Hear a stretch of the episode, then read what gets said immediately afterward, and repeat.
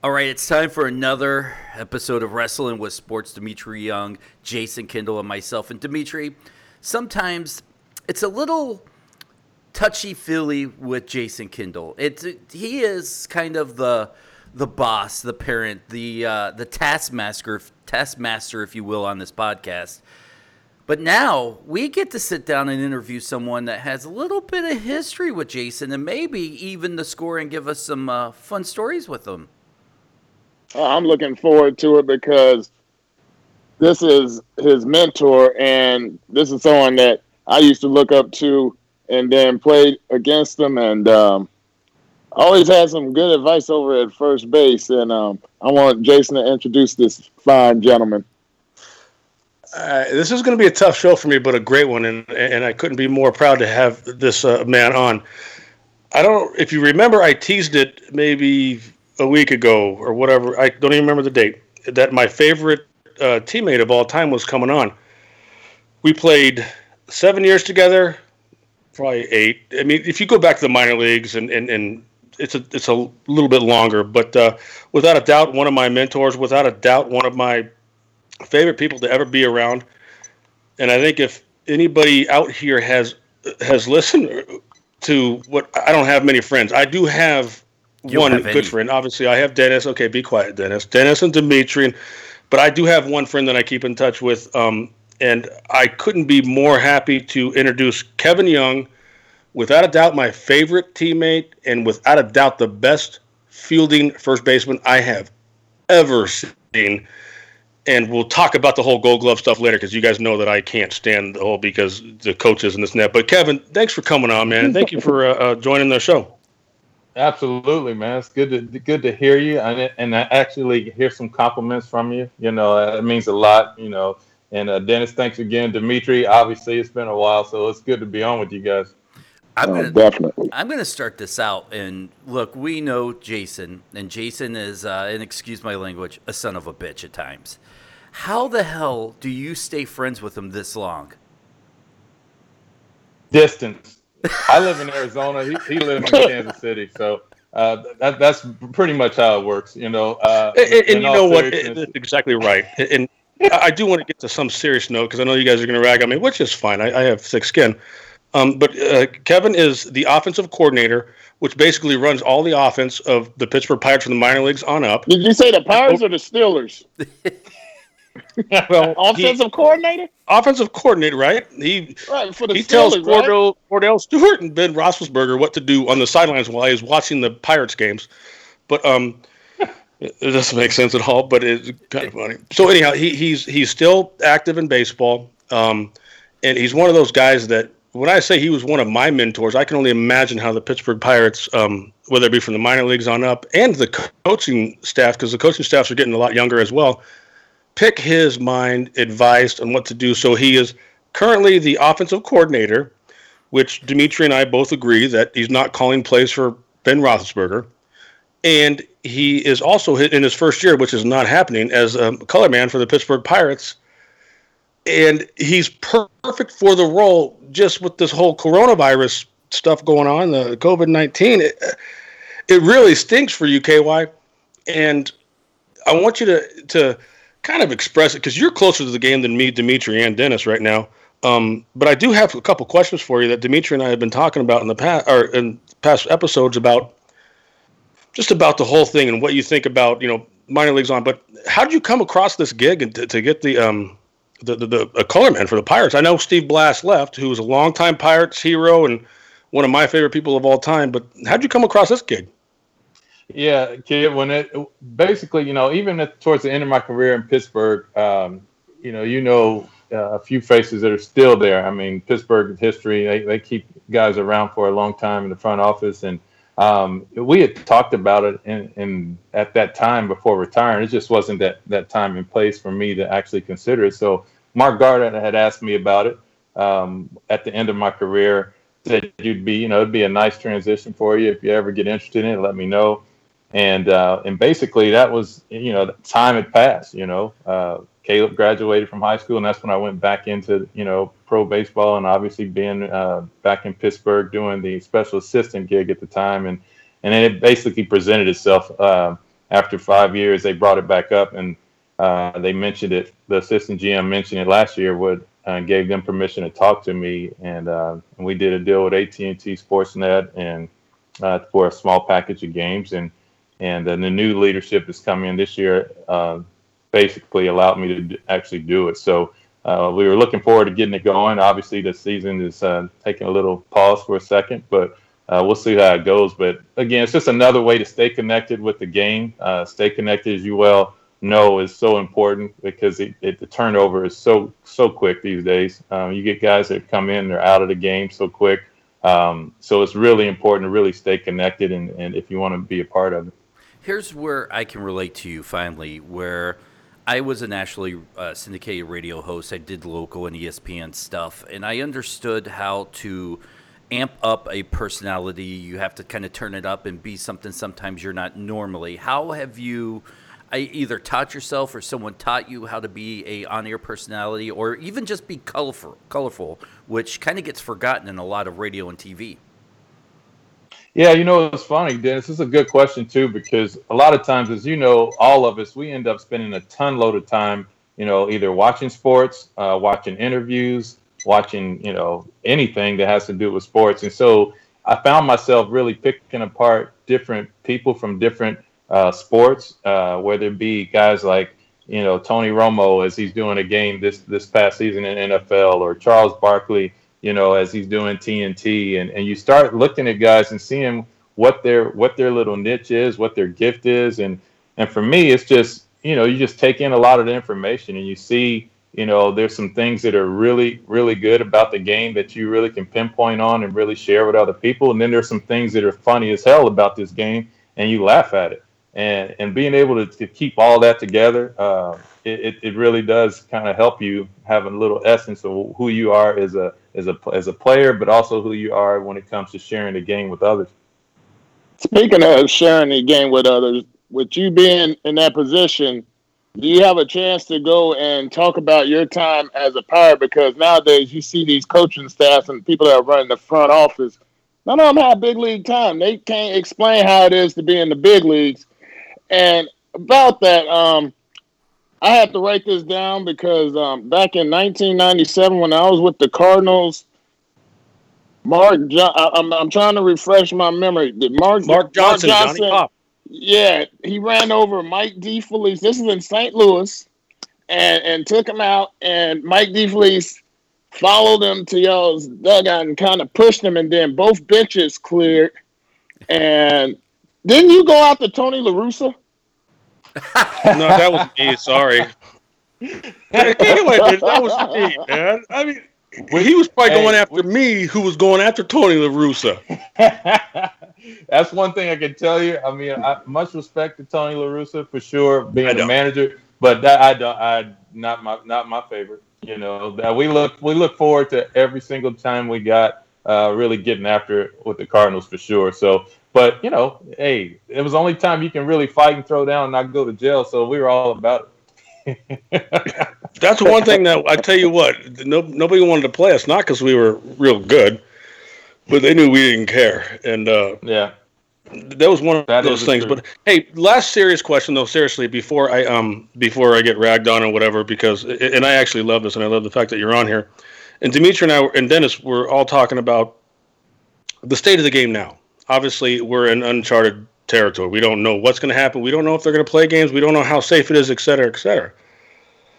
That being said, is and me and you had a, a, an off. We had a conversation the other day talking about the minor leagues. The, I feel more uh, disappointed in because obviously they're going to try to start the big leagues uh, um, as soon as they can, and I believe, and Dmitri believes that they should, even if there's no fans.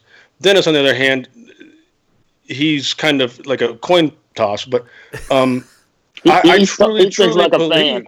I, I, truly believe that the the people need something now for those three hours a day, and it, it got us back. And I'll get back to the minor leagues just because I, I I'm all over the place. You know I am KY, but it got me back to um, I mean Dmitri about 9/11, and I'll never forget because I believe you were the player rep for us then, right? And I remember yeah. we were on a bus going to Chicago and uh, maybe three days after uh, 9/11 happened, and turned around. We all went in the back of the bus because you had the phone on with um, the association and, and telling us, you know, basically to go back and, you know, all that stuff. And, and but I just remember when we did come back, it was like so even if it was a three hour kind of break for for the the for America, it was a three hour break, and that's why I think Dmitri and I both because we were obviously there as yourself when this happened as a player, and we got to see the, the fans being. It's like it's a three hour break of, of what is going on in, in, in this world, and so but the minor leagues I'll get to. This is actually more important. But where do you see this game going? Do you see it with fans? I'm talking about over the next three months. Do you see it with fans? Do you see it no fans? Do you see it 70 games? Do you see it 100 games? Um, explain to us what you think because you're a lot closer than we are to uh, to big league baseball right now. Yeah, I think I think kid, I think the biggest thing is that it's going to be uh, some definitely adjustments. And you did mention 9/11, and that's that's pretty accurate too because it's that same type of feel. It's unprecedented, right? So, uh, you know, but if you really want to look at it, you know, I would like to think that we could get anywhere from, you know, 80 to 100 games in uh, legitimately. Um, you know, and that's providing we start around the 4th of July or something like that. Obviously, that's been the goal is to get guys back in uh, into a mini a spring training 2.0 type of mindset uh, in June um, and give them two or three weeks to get going and then really start the season, expand the roster, uh, you know, I know we've talked about uh, doing the DH uh, across the board. I don't know how if that's going to get finalized or not. Um, but I would think that would be for me that would be the best way to go about doing it, just because you uh, because of the demand that you have with the pitchers and all the stuff that you have going on. It might be a good you know uh, opportunity for them to use a DH since you have expanded rosters as well. Um, and then, like how, said, speaking it, of expanded rosters, how many do you think I mean, that you've heard, or maybe maybe you haven't heard. How many do you think extra will add? I mean, because obviously it's a 25 man roster, and they're going to have to expand yeah. it, and it's just a matter yeah, of how many. You know, and I'm not sure where the last word last set off kid. I think you know at the, at the very least it should be up to 30 uh, at the very least. And I do know what we what my concern was was also from the player development side as well was, you know, what what do you do in that area where uh, if you don't have a minor league system, right? Uh, where do you draw from? So you end up having a uh, a taxi squad type of look and feel where you have you know anywhere from 15 to you know to 25 guys that you that you have at your either spring training facility or somewhere like that that you're consistently getting their workouts So they're continually either getting their you know doing their pins, getting their hitting, uh, working out the same way they would be doing to prepare. Um, and eventually, we'd like to see them be able to play games too with whoever is in that same area because that would be taking place at the spring training facility. So you would have teams in that area uh, that you may end up doing something with where you can compete against at least to keep guys fresh, seeing live pitching, getting their their uh, uh, being able to throw off the mound and, and compete. So yeah, so so that would be that would be the big part of it, and then you know the toughest thing of all, and you mentioned it, and I'll kind of you segue into that part of the minor league. Um, if you can't get stands, if you can't get fans in the stands uh, for the major league games to start off, let's just say to start off, you're pretty much eliminating the thought of having a minor league season at all, right? Because that's the number one revenue for the minor leagues. So you, you literally are, are, not going to have a minor league. Uh, so you have to come up. Then how do you continue to get these guys at the minor league level that uh, that are coming. How do you get them some kind of quality? And you have to create. You know, we we didn't actually move to create a um, you know like a season uh, for them basically. So it becomes more of a developmental season where they end up uh, competing like in a like an instructional league for like an instructional example, league. Like, yeah, so so we talked about that. You know, in old school days, we I mean we had instructional league of six to eight weeks you know so that's you know that's two months of at least getting something in where they can get their development in and don't feel like they just missed an entire season.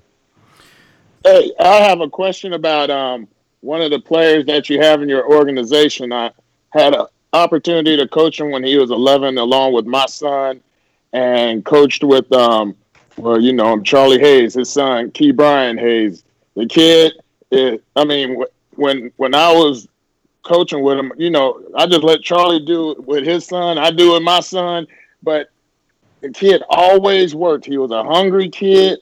And I mean, his fielding, I mean, it was like he was the best fielder I ever seen at, at 11, 12 years old. And, and then, you know, on Facebook, you know, you can keep up with people. And, and before the draft, you know, you just see Charlie in the backyard. He's working with him with ground balls, hitting, base running, going along the whole thing. So he's in the organization. Can you t- tell me about his progress and his potential ETA and what the Pirates think of him?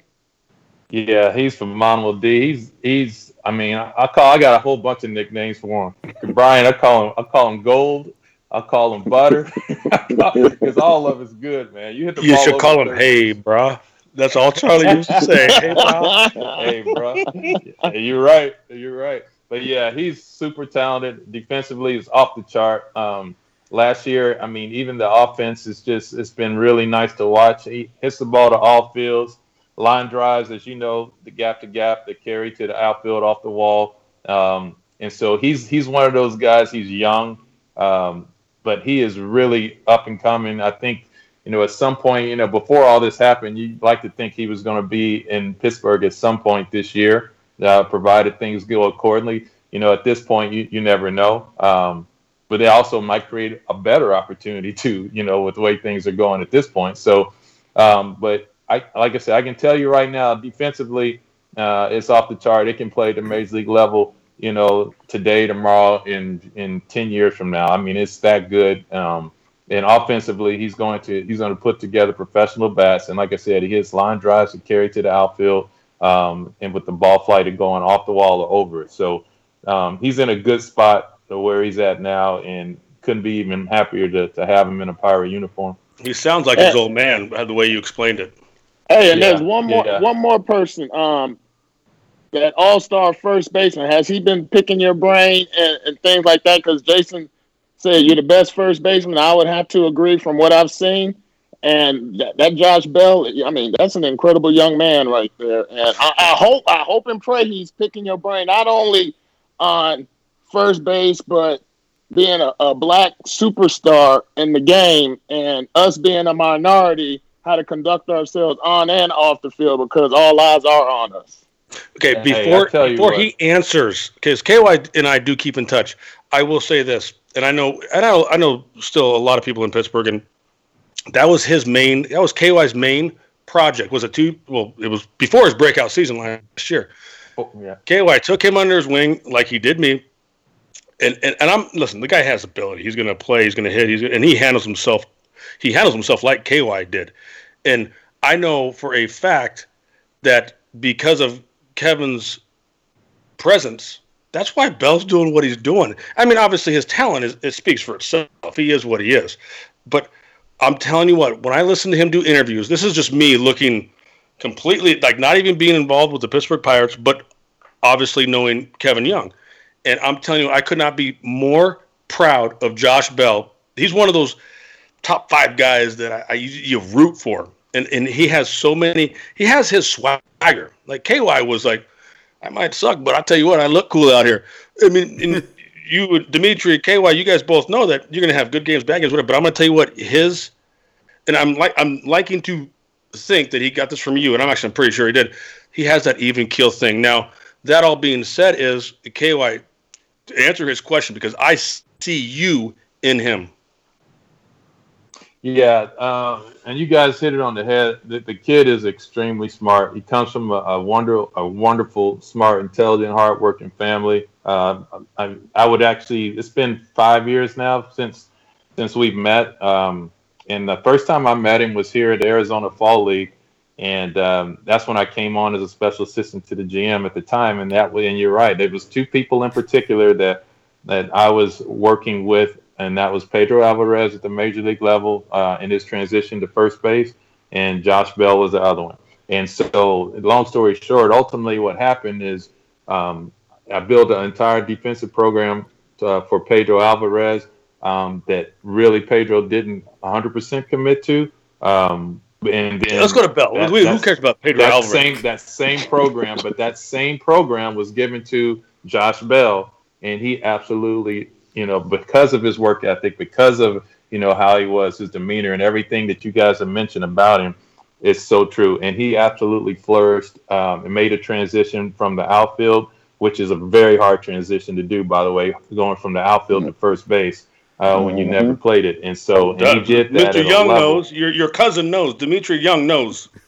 yeah, so it's uh, it was definitely it was it's been an honor to really to watch him kind of grow as a like like D said as a, a young African American first baseman in Pittsburgh um, that represents not only himself but the ball club and eventually be a good ambassador for this game that we love and, and uh, play. So uh, he's he's been tremendous. And anytime you get a chance to be around him, you'll get a chance to see who he really is and and I couldn't be more proud for the work that he put in. It's been amazing to watch him uh, overcome obstacles at the major league level. And, uh, and, and kid, you're right, 100%. I mean, no matter what goes on on that field, you know that that kid is going to be there. He's going to be right behind you, supporting you, um, no matter what. And if he can't get it done that day, he's going to bust his ass to get it done tomorrow. So let me jump in while we're talking about Josh Bell, and this will be for you, Kevin, for sure. But I want Dmitri and Jason to chime in too. But time and time again, we see a guy like Josh Bell enter into the home run derby, do amazing, and then the second seems like the second half of the season he either loses power or there's fatigue. At, at what point do you think the coaching staff or or even mentors like you will will sit the guy down and go, maybe doing the home run derby isn't the best for your career going forward? Yeah, I think I think that's what we actually discussed this prior to the All Star break. Uh, believe it or not, it was uh, I can't remember where we were, what city we were in, but um, but I remember he told me that you know he had the the invite and he asked me what I thought about it, and I and and I'm be quite honest. I mean, you got to remember this is this is a guy early in his career. You know, this is an opportunity. He's having a breakout first half season, and one thing is D will comment and Kid will comment on is that you don't this nothing's ever promised in this game for us. You don't know what the next year holds. You don't know if you ever make it back to, you know, a World Series or a playoff berth or, you know, ever be able to, you know, drive in 100 runs again. You don't know. And so when you're taking in all this, hey, you live for that day, man. I mean, I, I used to say, I mean, I have this saying that I say to our guys is that, man, you got to love, you know, and it's love is live out victory every day you know? And at the end of the day that's what that was about for him. It was like this is an opportunity that i don't know if i ever had this opportunity again. Um, so let's do it you know? And that that was his approach to it. And the way he works that's exactly what happened. I mean if you go back and look at the home run derby he was all about volume. He was trying to get as many pitches that's that's his he was just hey just throw the ball i'll swing i'll figure it out. But that's how he's wired he works his ass. This is the hardest working individual I've ever been around. And so, and I do believe that that did run a little toll on him in the second half of the season. But rest assured, uh, I think it was the right decision for him um, because the opportunities they just aren't promised to us. Okay, so that being said, is once you guys get done ragging on me and everything, and before we shut this show down, please let me remind me to give another Kevin Young the best quote he's ever done. And just remind me before we go because it's my favorite of all time. I, I, I will, I will I remind exactly you. exactly which one you're gonna say. now, so hey, can I wait till the? Oh no, you ain't you ain't gonna get off that. Is you sound all professional, this and that. I just remind me at the end to say it. It, it was every okay. game. I will absolutely do end, that.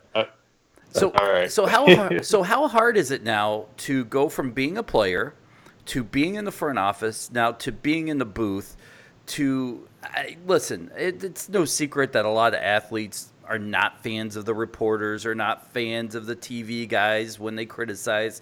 Now you're put in a position where potentially you're going to have to criticize some of the players and then go face them as management still. At at at what point or how do you navigate the, the politics there?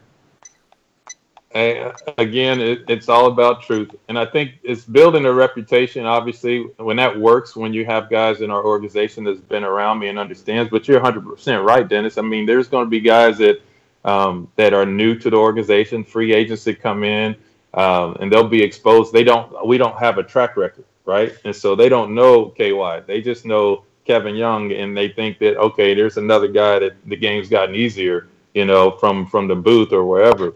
Um, and so it's, it's it's a fine line. But as Dmitri would say, and and and Jason would say, I mean, you know, we put in some. Our work boots look a little different. You know, we got some we got some dirt under there, and we got some blood, sweat, and tears that, that we left on that field. Okay, um, we've had so this conversation before. A track record does speak for itself when you, whether you're coming out of the booth, whether you're you're it does because there's and especially in today's game is uh, there's some coaches that I've never even heard of, and now they're coming out that okay, some, most. What's that? Not some, most. Well, exactly. I'm trying to be politically correct, but because Kevin's here and I don't want him to scold me after we get off the air. But well, why isn't he the why isn't he the hitting coach? Why isn't he the hitting coach? No, I already t- no no no. You're the hitting coach because you're switch hitter. Oh, he'll be on the staff somehow. Um, because I told Dmitri the other day, I'm like, you're you're my hitting coach regardless of because. And think about it how many switch hitters are hitting coaches now? And it makes more sense than anything. It really does to me in, in, in, a baseball world because you can obviously relate to both sides of the plate. That being said, no, KY will be on there. I, I don't know where I'm going to stick him yet, but um, he'll probably be right next to me uh, if I can tolerate him for a little bit.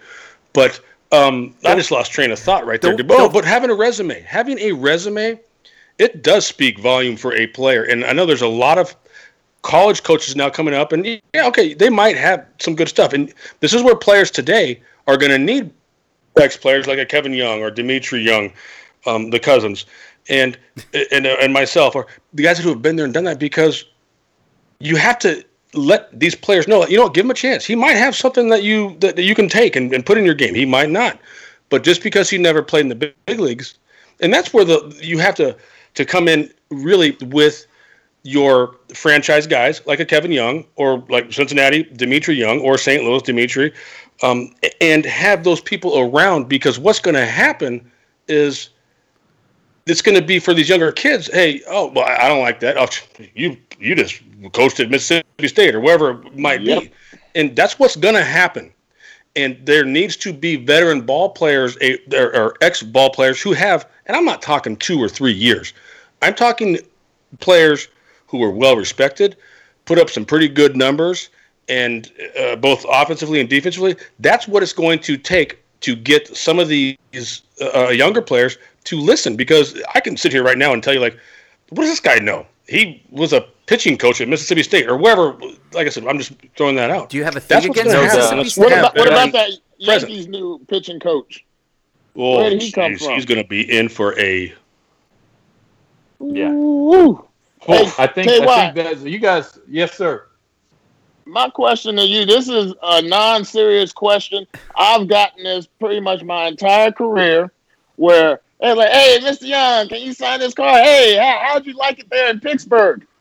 and I told you, you know what I'm getting at? Or, that, or yes. hey, how's your how's your brother Delmon doing? My brother's yes. Delmon. yes. and, and you know, I, do you do you get some of that? Because I get that all the Absolutely. time. Absolutely. Yes, I do. I, Are you sure you didn't play in Pittsburgh?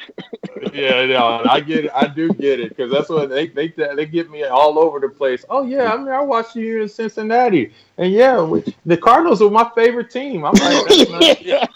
and that's where Dmitri you said like that dude's bald. I still have hair.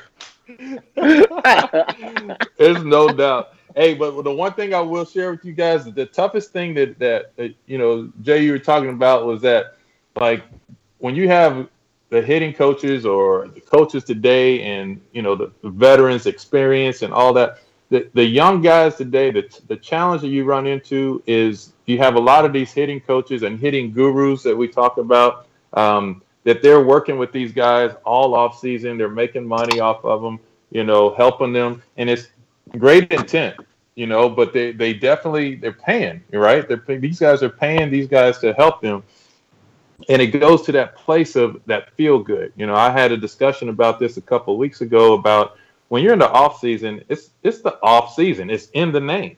You know, there's no stress. There's no 95 mile per hour sinkers. I mean, you got soft toss and tee work. You know, so you can feel really good doing what you. That feel good is awesome. But when reality hits, when you get back to spring training and, and all of a sudden the velo gets pumped up on you and all that good feeling that you had before that you had that you paid all your guru for, it goes out the window. You, you know, drop that over 12, over 14. No, no, no, not good. Yeah. You know, so that's the challenge that I have with it. You know what? And I deal with that on the amateur side here. You know, I, I coach over at Oaks Christian High School here in uh, Westlake with Royce Clayton and Jeff Weaver and I do um the breakthrough series and uh, Hank Aaron Invitation. I'm on the amateur side, and so I do hitting lessons as well. But you got Craig Wallenbrock, who's not too far up the street, and you know his his crew is all up with the Dodgers and stuff as hitting coaches and stuff. And you have these guys that, and, and Craig, I, I respect him and stuff, but you have too many guys out here that are teaching the, the launch angle and and they're not teaching the mentality of how to get hits in games. You know, they don't right. classify what kind of hitter they are. They they getting these guys heads and and like, all right, we're gonna turn you into a home run hitter where you might just be a good line drive hitter that occasionally shoot the gas to get the best out of your ability. You're over there shooting for the moon, and and this is in the high school level. This is no, so no bunk where these guys are looking. I want to hit home runs. That's gonna impress. I got my certificate of completion from um, scout school over here. I've been on the amateur side since 2013. It's not even scout school, man. It's like and Harvard. You give anything Harvard, you're golden. That, that is hard. that scout yeah. development program, good God. But I'm listening to you on the pro side, and it's like you got these never has over here teaching these guys how to do on the big league level. And I'm trying to get these kids how to get to the next level, whether it's playing college ball or if you're gifted enough to be able to get drafted and play professional. But it's all about yeah. for me. It's the men, it's the mental game and knowing who you are and how to build from that. And what you can do. And I'll give you a perfect example, and I'll try to make this short. Is Bubba Starling. This guy has, mm. and he's from Kansas, so he's you know he honestly right now the best center fielder in the game. I'll guarantee you, he's that good. Offensively, he scuffles, which everybody's going to scuffle. But Bubba Starling, and he obviously because I'm in Kansas, I worked with him the last two or three years, and I'm like and he actually asked me one day, he goes, "What do you do when you know you have too many people talking to you?" And, and I called him out. I'm like, oh, "Hey, you, no, you, whatever." And I go, "Bubba, here's the deal. You can sit there because you're a, a respectful kid and, and you want to be respectful, and so uh-huh, uh-huh. you let it go through one ear and out the other." Dude, finally last year. Now this is like eight, nine years in. He was a first round pick, fourth pick overall. Got some money from Kansas and if you're going to ask me that, what do you do if you have too many? First of all, men, hmm. your mentality should be like, you're going to do what works for you, bottom line. But if you're listening to what everybody, you have 12 different hitting coaches, you're going to be so jacked up. And you guys understand what I'm trying to say. But oh, Bubba yeah. now has finally done like, you know what? Hey, all right, okay, cool, cool, cool, cool. He's doing now what has worked for him. It, it took him eight years, eight yeah. years in professional baseball to figure this out, and it's it's crazy.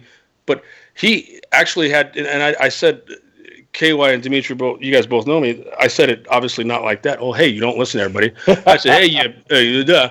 And I think he got somebody being stern with him that had been and done that. And I'm gonna tell you what, I that's another reason because I, I, he's such a good kid and he's from out here. I mean, he's like the the hero. He's like the going to be the next George Brett, which nobody's going to be the next George Brett, but that's how they pumped him up that much when he got drafted. And you know what? I'm but this coronavirus, this COVID nineteen. I mean, gosh, dog it. But he's a name to look out for. And I, and I told uh, Mr. Cherington about this. KY, don't keep your eye off of this kid because he's going to be right there if he continues that same way. But that's the the deal with being a hitting coach is I, I said this the other day on the show. Like you have to deal with so many different personalities, but you have yeah. to figure out what they want and what they don't want, and and uh, what they need, what they don't need, and what works for them. All right, uh, that's solid.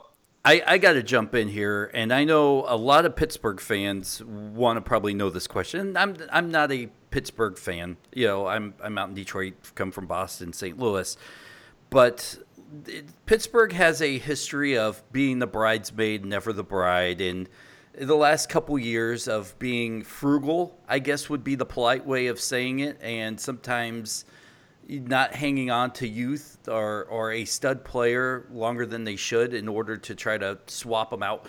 You being in the front office, can you tell us a little bit about what this new regime's plan is to turn the ship around and maybe make Pittsburgh a a winning team again?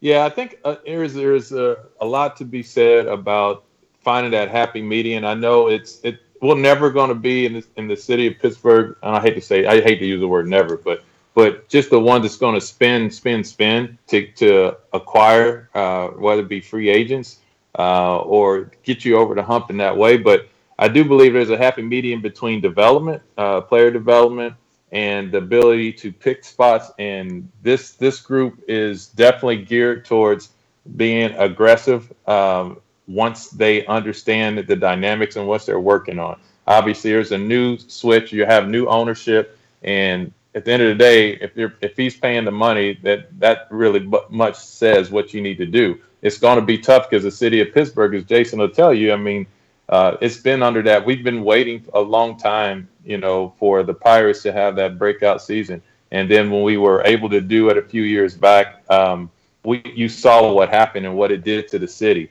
That ignited a lot of people. And so to to sustain that, that's a tough thing to do uh, without you know strategically you know spending money in the right spaces in the right at the right times. But player development has been one of our, our big you know strengths over the last few years. I know we got a little knock on it before, but we were able to produce you know guys like Austin Meadows, Tyler Glasnow, Josh Bell. Um, you know the list goes on that, that, that we have young talent that have been there that are impacting the major leagues at this current time. You know whether they be in other organizations or in Pittsburgh. So it's there, but now what do you do with that other handful of key free agents? It's hard to draw that top free agent into Pittsburgh when he has an opportunity to go to a Boston or to a to, to a winning team, to a proven team. Yeah. He's, he's yeah. he's being very politically correct, and I'm so proud of him. that is without doubt. I mean, it's not the ballpark. It's not the the ballpark, if not the most gorgeous ballpark in the game. It's one of them, and it's gorgeous. But when you become a free agent, it, your your age is getting up there. You're you obviously belong because you've been there for at least six years. You want to win, so that's what they're going to have to do. That's that's where the, the the, the minor league system comes in, and, your draft picks come in, and, and you know all that other stuff. But KY, that was you are ready for to be on air because man, that was I would said it in three seconds and been like, yeah, yeah. But I mean, it's not the ballpark. It, it, it's free agents want to win. All right, no en- enough serious talk. Let's all make fun of Jason Kendall now for the last few minutes. We all know what kind of a guy Jason Kendall is. Can you tell us some great Jason Kendall stories? Some that we don't have to bleep out. Oh God! That, see, you were fine until you said that last part, Dennis. Something you don't. yeah. hey, you know, let me ask you, you one more serious question. This is about a team that nobody knows about, though. KY, talk about the 1997 Pittsburgh Pirates because the that is a team that nobody knows. About. Dennis, he'll he'll give you the dirt, I promise you. But the 1997 Pittsburgh Pirates, nine million dollar payroll. Yeah, we had a nine million dollar payroll, and we literally, I don't know how we did it, but we managed to stay in the playoff hunt to the last three games of the season, uh, and we we actually ended up falling short, and the Houston Astros won the division. But that team was was an amazing team for a number of reasons. You're talking about blue collar to the T, hard working. I mean, this guy that's on the phone, like I said, it's uh, you know he's that was one of my my best buddies in Pittsburgh. But the one thing I can tell you is he went after it. He played harder than anybody that I've ever played with. Um, it was contagious for sure. Uh, but that team represented that. That's who we were as a ball club. Um, I mean, it whether it be breaking up double plays, which we, as a team, wanted to annihilate you. By the way, um, we took a lot of pride in every bit and piece of it, and it was a close knit group of guys. I think that was. I think Al Martin might have made the most money, and I think he might have made like two million dollars. Yeah, you know, um, and think everybody else is two or three million dollars, and everybody else, the rest of the six million consisted of twenty four guys. Wow, that's honestly not true. And the, every other player or every other team we played, there's at least one or two players that made more than our whole team. I'm gonna tell you what. So, yeah. getting back to what Dmitri, like little things that Dmitri says about you know the youth and this and that, those are little stories that that can go so far. Nine million. I mean, it, obviously our division wasn't very good, and the Astros ended up winning. I don't even think they were over 500. one or two games under probably, but it's just a group of guys going out and playing the game the way it's supposed to be played. And I don't know. I, I every time I see you or Joe Randa, uh, um, and, and we're doing some type of, I have to ask the question because it was such a fun time. It was such a cool time, and the way the city got behind us because we didn't make anything. We weren't making anything. You throw the money numbers out, everything. But I'm gonna tell you what, we went out and we balled. Yeah, no, it was fun. It was a good year. I actually ran into Lou Collier and a couple other guys. Just I mean, just guys that you, uh, Kevin Polcovich. I mean, it's like guys from that team that that you know. It's just it's amazing because it was something that was guys that you just really don't hear a lot about, but for our team that particular year is pretty special. So well, yeah. hey, you right, brought up, now I'll hey, shut up. Hey, hold on. You brought up Lou Collier. I, I have worked with him. Uh, we do the uh, Breakthrough Series and the Hank Aaron Invitational together. Sweet Lou. And um, his um son Cam Collier He's um rated number four for the 2023 grads by Perfect Game. Mm-hmm. This boy's a stud. He's about he's, he's about six two. He's about he's almost my height, about six two, about 190. And Lou would bring him every, you know, to all the events that we um coach together with, and he'll bring him to because um the Hank Aaron Invitation used to be an Elite Development Invitational would be um, held over at um, Vero Beach at the now Jackie Robinson Training Facility and the first week will be like the going to be freshmen and going to be eighth graders, and then the second re- week will be like the sophomore, juniors, seniors, and Lou would have Cam come in there with the older kids and work with them. And let me tell you, because one, him being a big leaguer, and then he moved his son. He, they moved to Atlanta, Georgia, to be with Marquis Grissom and the, and, mm-hmm. and, and his foundation, what he's got going on down there with the young African American players and stuff. So I want. I, am bringing this up to you because this kid, he, he, he mm-hmm. He's good. He's on the radar. Yeah. He's on the radar. Bro. Okay. Sure. Lou, Lou, and I stay connected through Facebook, so yeah. I'm gonna take not a not a nicer guy than Lou. Lou is yeah. unbelievable. Oh yeah, Sweet he's the Lou. best. so Dennis, back back to your saying. So I mean, it is going to be a challenge. Uh, I can tell you that the, obviously there's a ton of highlights that that when I think about kid that through the course of the time we played, um, my favorite ones are the ones that because we like to fight a lot. So so my favorite one was the one with him and Sheffield and, and behind on the plate. So so that that was probably like you know because you don't really see like at the time, Gary Sheffield was like intimidating. He's that dude, right? I mean, it's not too many people that are gonna be like, you know what? I'll get up in your grill. You know, I'll work you. Uh, that said a lot about who Jason Kendall is. I mean, it, it didn't matter. I mean, if you're the opposing team, he's that one teammate that you have that you're good. You know, he's on your team. But if you're the opposing team, you can't stand his ass. That's that's who Jason Kendall is. But because he was always on my team, I love him. So yeah, you know, KY is like. No. I, I, always told KY like, "Hey, dude, I'm gonna get in a fight. It's gonna happen. I don't care who it is, but just make sure you pull my little ass out of there, okay?" now, now, KY, and, hey, as long as hey, Dennis, hold on, I'll tell you this: as long as he, as long as he could fight like before the All Star break, he had a chance. But by the second half of the season, his ass lost about 25 pounds. so, okay, so hey, uh, yeah. I told Dennis this there night, and I don't know if Dmitri was there or not, but um, you know, I remember we played a game out in um, Sarasota at night, um, the first spring training, and you and I went to a restaurant um, across the hall, and Larkin was there. I didn't know if Dmitri was there or not, but I did tell Dennis, and maybe this is not a story for on the air, but um, oh great! I don't know if you were, were, you there at night that uh, KY and me were there when um, I, th- I had to get out of there really quick. what what happened? Guess not. Oh, let me let me tell you. Well, we got two things that happened that night. That was we had we were down at uh, the St. Armand Circle in Sarasota, and uh, that night it, it, was a Sunday night, and they used to play reggae down there, and uh, so we were down there, and Kid and I was just having a drink or whatever at the bar. And Kid, remember, it was the the the server, the waitress. They, yes. She had walked outside, and they had like a sliding glass door. She walked outside and was serving drinks to somebody, and then the manager came after she had walked outside and closed the sliding glass door. So when she walked back, oh, oh my god, she just face planted right into the thing, and we were like, and it was, you know, the now me, me, I'm the one that you know, I have genuine concern for people.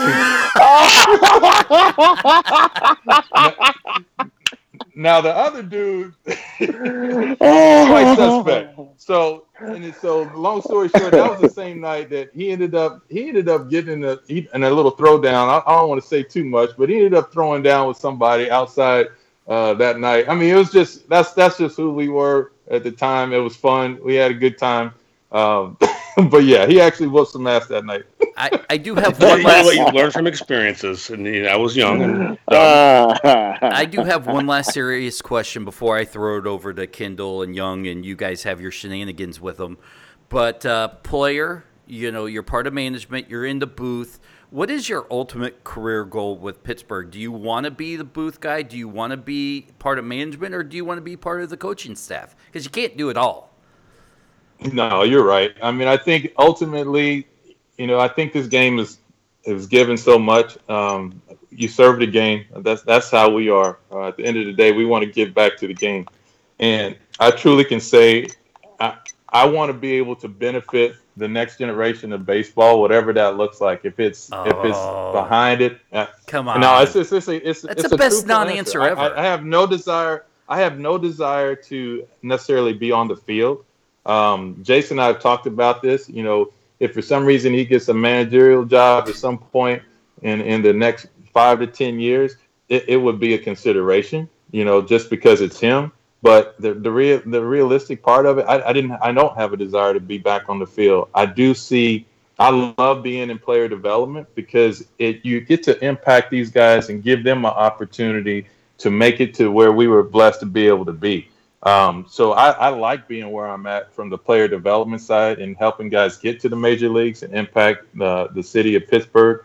Um, but I, and I've yet to really indulge in that entire season in the in the color part. So I don't know if it's something that I really would gravitate to and want to do moving forward over the next five or ten years, or if it's just something that I want to be able to experience to see. If I, that makes sense. I did lie. I do have one more question, and it went back to us talking about baseball and COVID, which I was going to try to slip in, but we moved on pretty quickly.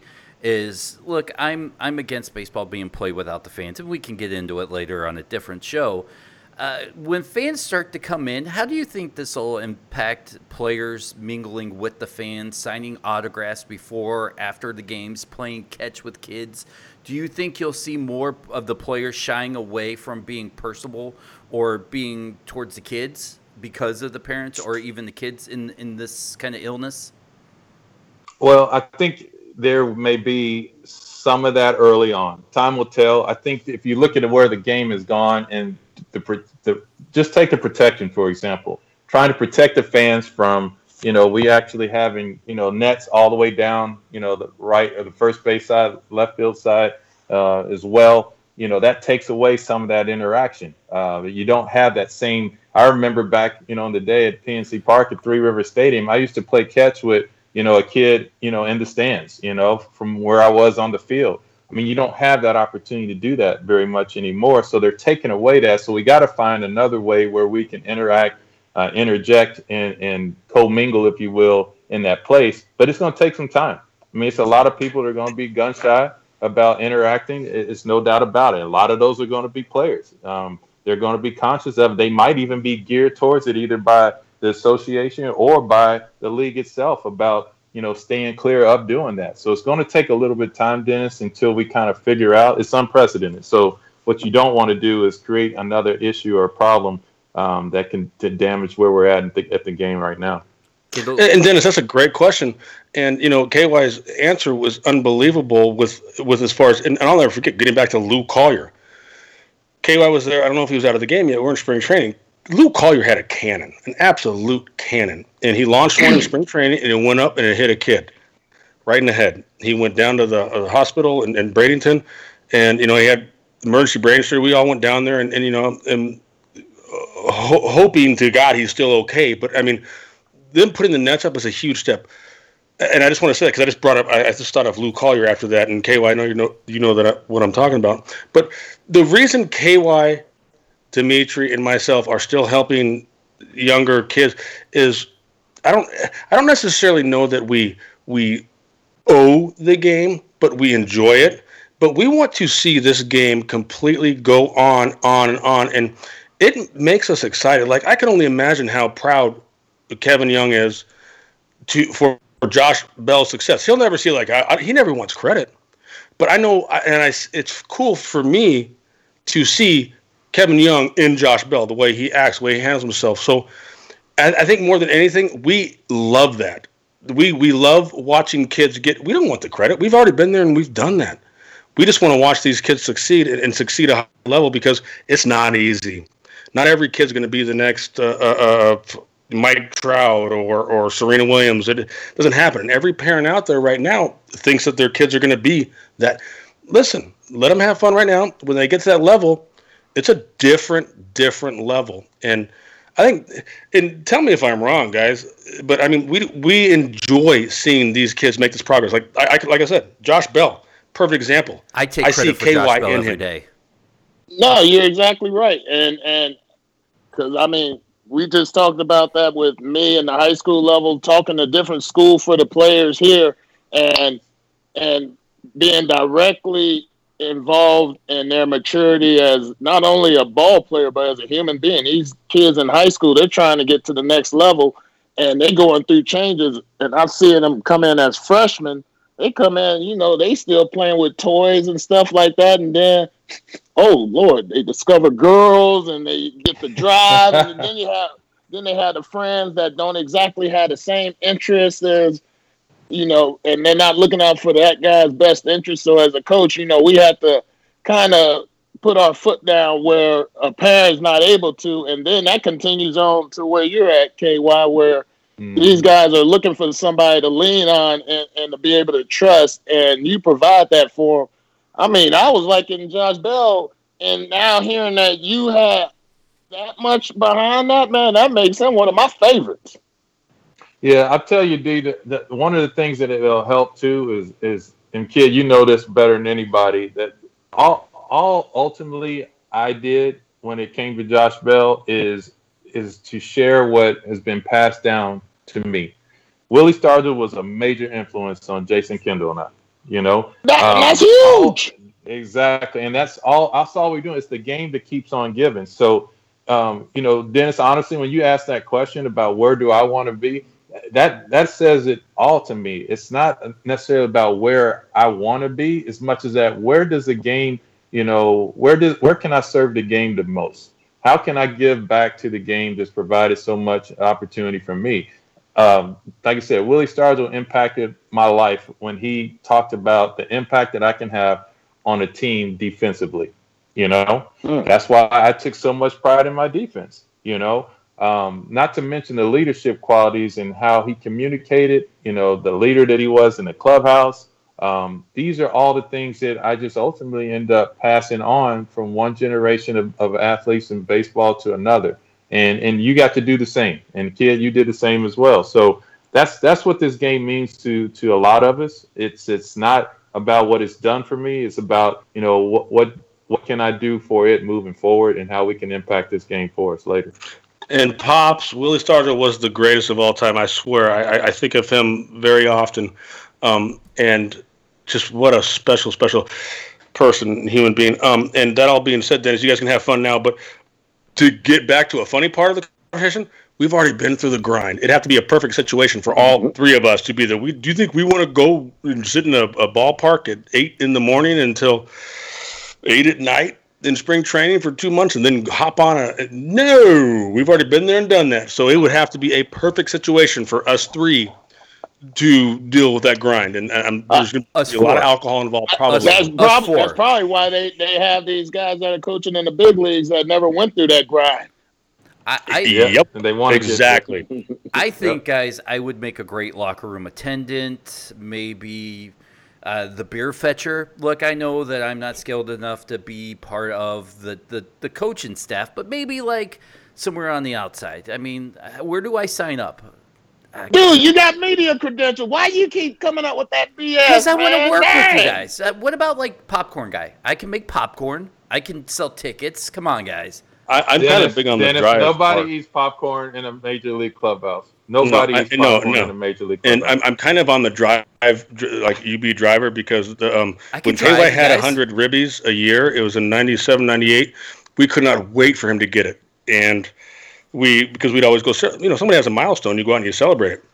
Well, all I remember about KY, and I talked to him earlier about this, was like, hey, we were, uh, when you had your first 100 RBI season, uh, all I remember is McDonald's and having a Big Mac. And he goes, "We did it twice, and now we did the next year. We were fortunate enough to be in Chicago when he had 200 RB back-to-back years, and I'm, all I remember is the limo in the Big Mac. So you definitely need to be a driver so you can."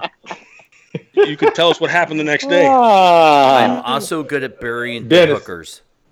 Just saying. Dennis, that would be cool. That would be cool, though. I mean, you could cover up a lot of stuff for us. I could Dennis, do it. I know that for sure. I've got a clean record. I could take some of this rap. I don't. Uh, well, we know that, Dmitri. I mean, that's not a secret. I'm just saying. I'm. Do, is there? A, and, and don't dig on the other two. is there an application process? Do I have to go through an interview, or just because I know you guys, I'm actually get the job? How how are we doing this, guys? I, oh. you're in with me. Hey, you you shown me enough already. See, yeah. Well, oh. you know what? Bottom line is, we'll give you like ten buck tip at the end of the night. Just make sure we're home safe and tell us what happened the night before. Perfect. Perfect. I'm, I, mean, I was gonna say parking lot attendant, not even the one that lets us in, the, the one that watches the cars. That's wow. wow. perfect as well. That, that I'm, I'm out of the clubhouse. Hey, Dennis, before we shut it down, ask KY or Dmitri if you have anything for KY. I, I promise. I know it's wait, hard wait, for me to shut up, but too. I will shut up and let KY either rag on me or let him go because it's uh, uh, he's got a lot of stuff to do tonight. Don't forget. He's got to go outside and uh, he ain't got nothing to do. Jason, Jason, don't forget your favorite quote. Okay. All right. So. So yeah. no, no, no, no, no. This is not you. So he, what was the quote that you said earlier to him?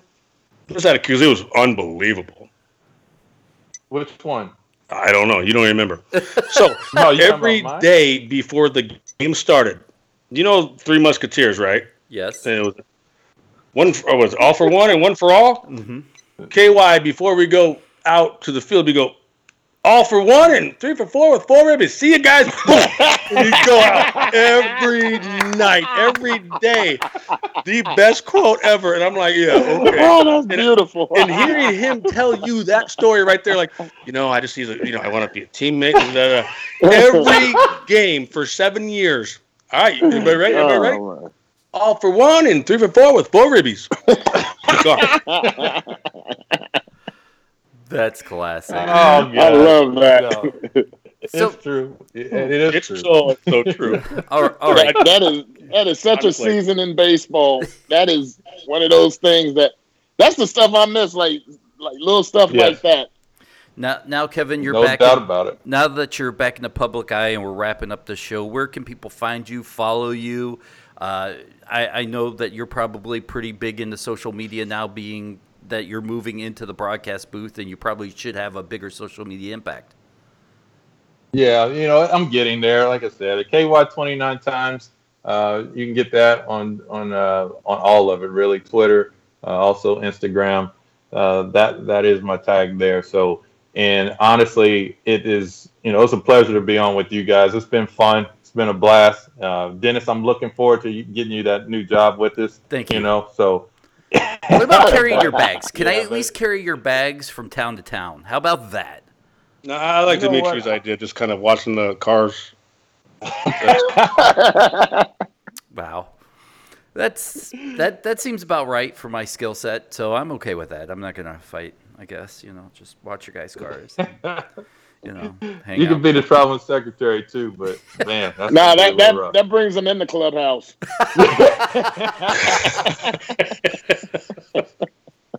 As you can tell, Dmitri loves me. All right. Well, anyhow, KY, thank you. You know I love you, man, and thank you for um, coming on the show. And I, I know for a fact people are going to get something out of this, especially now with what's going on today, and and everybody wants baseball and I think you kind of gave a actually you really did give a huge guesstimate, so to speak, to be like this is what we're talking about. And so I greatly appreciate that, and hopefully baseball comes back soon. And good luck when you ever get to hop behind the mic on television. I, I can't wait to watch it because I know you're going to do an unbelievable job, and uh, just make sure they pay you well.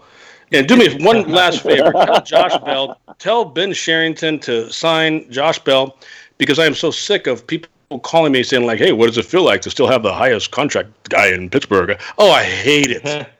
Tell someone to pay him so I don't get calls on that. Well, you you stunk. You couldn't hit a home run, and you still made the most money and or the highest contract in Pittsburgh.